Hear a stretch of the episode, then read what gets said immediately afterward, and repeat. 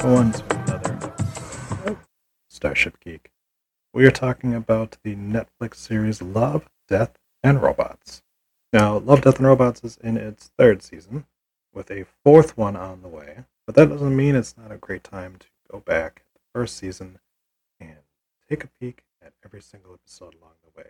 Now, the lovely thing about Love, Death, and Robots is it's an anthology series, so every episode is its own thing You don't really have to have watched any other one. There's only been one episode so far that has been a continuation of a previous episode. Everything else is brand new stories, and every single one of them are animated. A lot of different styles, a lot of different studios, and a lot of different genres as well. But that's what makes this great is that because of the fact that it is such a wide scope, you can watch an episode, and if you didn't like that one, the next one coming up might be more to your taste. It's been a series that I have enjoyed from the get go, and I wanted to go back and take a look again and see how things went in the early seasons up until now. Now, the first season did take place before COVID, and the second season and the third season sort of dealt with the fallout of that, not on screen, but in terms of production. So, each one of these episodes are about 15 to 20 minutes long. They're short stories. And there's a lot that they have to do in a short amount of time. But I think that I, don't think there's really been an episode that I haven't enjoyed, at least to some extent. Now, there's ones that I like better than others. And we're starting off with a doozy here. So the first episode is entitled Sonnie's Edge. Now, Sonnie's Edge is adapted from a Peter F. Hamilton short story from a collection, A Second Chance at Eden. I have not read the short story. As far as I have seen online, it looks like it is an entertaining story, but the adaptation here on Love, Death, and Robots seems to have taken the concept of Sonnie's Edge and increased it to its max. The short story was adapted by Philip Gelatt, who is the main writer for the series. And the animation studio on this one is Blur Studio in the United States. Blur Studio has done work on Avatar, South Park Bigger, Longer, and Uncut, and at the title sequence for The Girl with the Dragon Tattoo, as well as working on a bunch of different video games and other different uh, pro- uh, projects over the years. So, the cast for this one Helen Sadler is Sonnie, Haley McLaughlin is Jennifer. Time Winters, which is a fantastic name, plays Dicko, which is also a fantastic name. Omid Abtani, uh, Abtahi as Wes. Christine Adams as Evrina. Hakeem K. Kazim as Simon, and Braden Lynch as the announcer. Sonnie's Edge is listed as episode 1, but has since been shuffled around and is now episode four if you go on to the series on Netflix. I don't know why they decided to alter the uh, the like the order of it on Netflix. I don't know if it was like a production thing or if they just decided that maybe it flowed better. I don't know. Either way, I'm going with the original listing of the episode order and not just on what Netflix has. There. So each episode of Love, Death, and Robots has a logo, which you can see on, on our show logo here. And it's uh, three different things. It's a heart, it's an X, and it's a robot face. And each episode has those change uh, to match whatever is going on in the story. And this one starts off with a heart, an X, and a snake. We get a panning shot over a large futuristic city the camera follows along until we go to a warehouse, where a guard flashes a UV light at the side of a truck. And we see previously unseen designs show up, and the word Predators is written on the side. This truck is let through, and it backs up to a dock.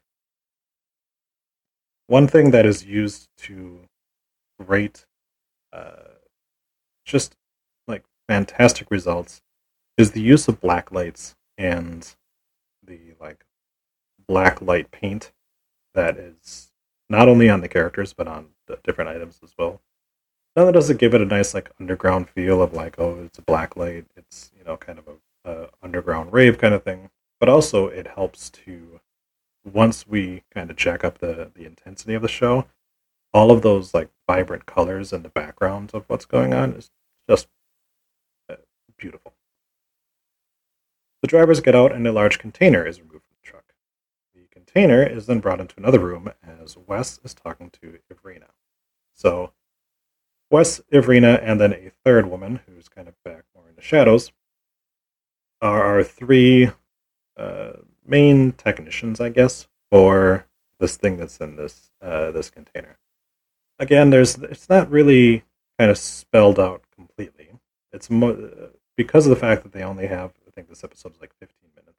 Because they only have that short amount of time, there is a lot that you have to fill in yourself.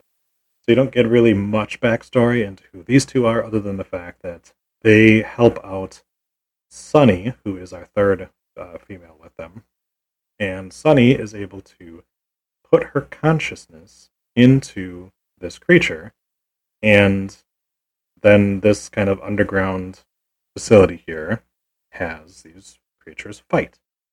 And there's a lot of questions that can be brought up about the sentience of these creatures and if they like they're okay with fighting to the death considering that they have uh, you know essentially people take them take them over but Wes and Evrina er, are like the, the they make sure that Sonnie is able to transport her consciousness into this thing, and they kind of support her. Wes claims that the link is now good, and Evrina says that the latest Wetware update has cleared up any glitches. Kind of wanted to see what kind of glitches were happening, but they just I, it seems like it's just sort of world building. Wes, Wes runs into a burly dude as an old man with a cane walks up behind him, and this is Dicko. He claims that this evening's entertainment sessions have become very popular, hence the need for more security. Dicko tells Arthur, the guard, to pay Wes for supplying the creature in the container. Dicko takes a peek and remarks how impressive he is, as Sonnie corrects him that it is indeed a female. The old man requests that the woman loses. she says that she doesn't take a dive and doesn't lose on purpose. She's unique in that she is the only female pilot for the best of the beasties. Dicko claims that must be her edge that women fight better than men. But he offers her $500,000 to drop the fight, and refuses. As they walk away, Evrina gives the backstory on Sonnie. As a year ago, an estate gang snatched her up, and when they were done with her, they proceeded to start cutting chunks off of her and started to carve uh, different things into her body just to, you know, show exactly what they thought of her. And now, every time she gets into one of the, the creatures and gets into the ring, she's cutting up the men who did this to her. Sonnie, Evrina, and Wes take an elevator up, and then they slow walk down the hallway. And as they're walking, they step into a black light, and we see that they are also decorated with the vibrant colors and uh, images all over them. It's a really cool effect. There's a, a fantastic music playing in the background of this. It's it's a very badass moment, uh, and it sets the stage for what we're about to see. They walk out onto a platform and in front of a crowd. Another man walks out on the platform across from them and says that uh, Sonnie is going to go down, and then insinuates that she will blow him. Wes asks Sonnie, Are you okay in there? Which is the first clue to our uh, surprise ending here. Sonnie removes her jacket as she prepares. The announcer steps out to hype the crowd and uh, talks about the fight that we're about to see. Wes starts up the affinity link and sends Sonnie's consciousness into the creature from the container. And the announcer brings out Sonnie's creature, Khanivore, so Khanivore is definitely a very feminine looking monster.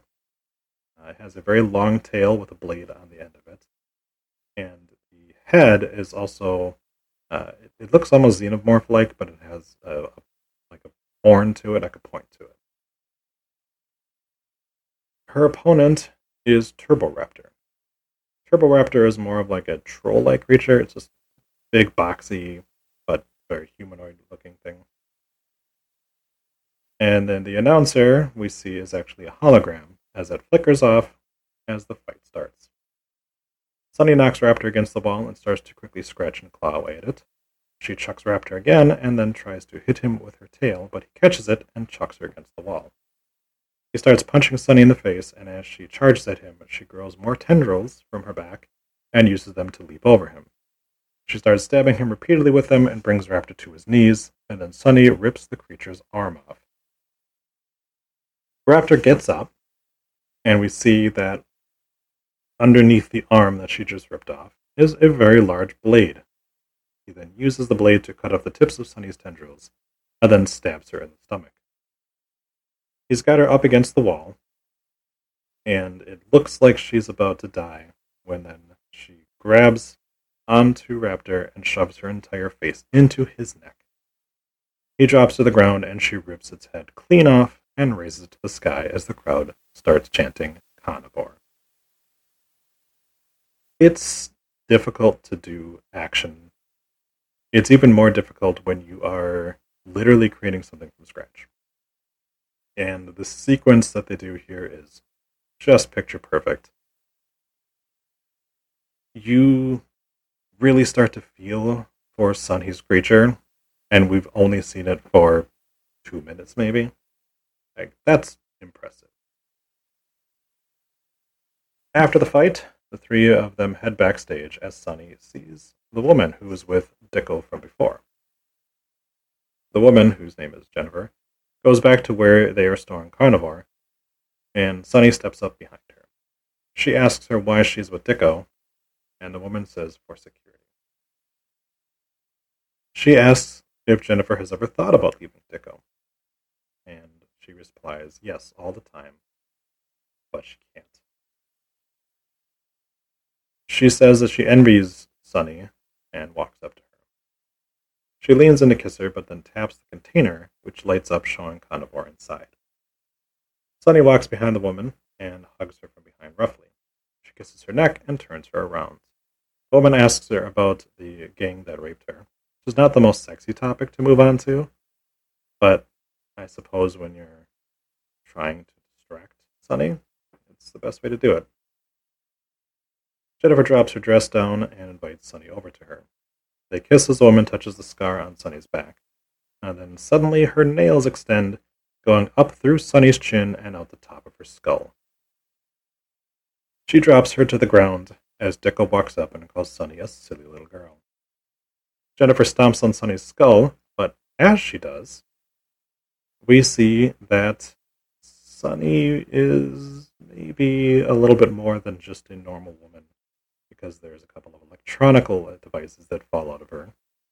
Sonnie coughs out that she's just a bunch of wires attached to a spine. And we see the speaker off of Khanivore's tank comes to life with Sonnie's voice, and she says, The night Wes and Evrina found her, they rescued the body, but they had to do something to keep her alive. Her edge is that every time she's in the ring, she's fighting for her life. That fear is her edge. One of Khanivore's tendrils shoots out and blows the woman's face off, and then Khanivore grabs Dicko and asks him, Are you scared now? As we cut to black. I love this reveal. And this is why I still think this episode should be the first one and not shuffled to the fourth one like it is now for some reason. Because it sets the stage so much for the series. Because you have an entire story turns you on your head with the fact that, like, oh, yes, she may walk around in her old body, but it most of the time she is in carnivore. And the link that we have is actually her linking into her own body. So they just shut down the link and she's in carnivore from then on. But yeah. It was great. It was a this was the first instance of watching one of these episodes and being like, I want to watch more of this. I want to see more of this story. It was a great story. It had a awesome surprise ending. It had beautiful uh, production on it, and the the animation behind it was just top notch. But I was I, I really wanted to see more in, in this in this story, and they haven't done anything with it since then, and they probably won't. But I I really loved it. I enjoyed it so much, and uh, I couldn't have been happier to have this be like the first episode that I watched again coming back because it was so good. Definitely one of the high points for the first season. Uh, I'll probably give like a, a, a ranking at the end of the season of which ones I liked best and which ones maybe not so much. But it's really hard to say that there's anything I dislike, but we'll see. Because I am watching this now a couple years after I've watched it the first time. But that was the first episode of Love, Death, and Robots, Sonnie's Edge. Of course, if you have Netflix, you can watch the entire season, and you can watch season two and season three as well. Get ready for season four, which we don't have a release date for yet, but because uh, these things take time, obviously, animation takes a lot longer than just filming something. So, with that, thank you for listening, and I will see you on the next one. Bye bye.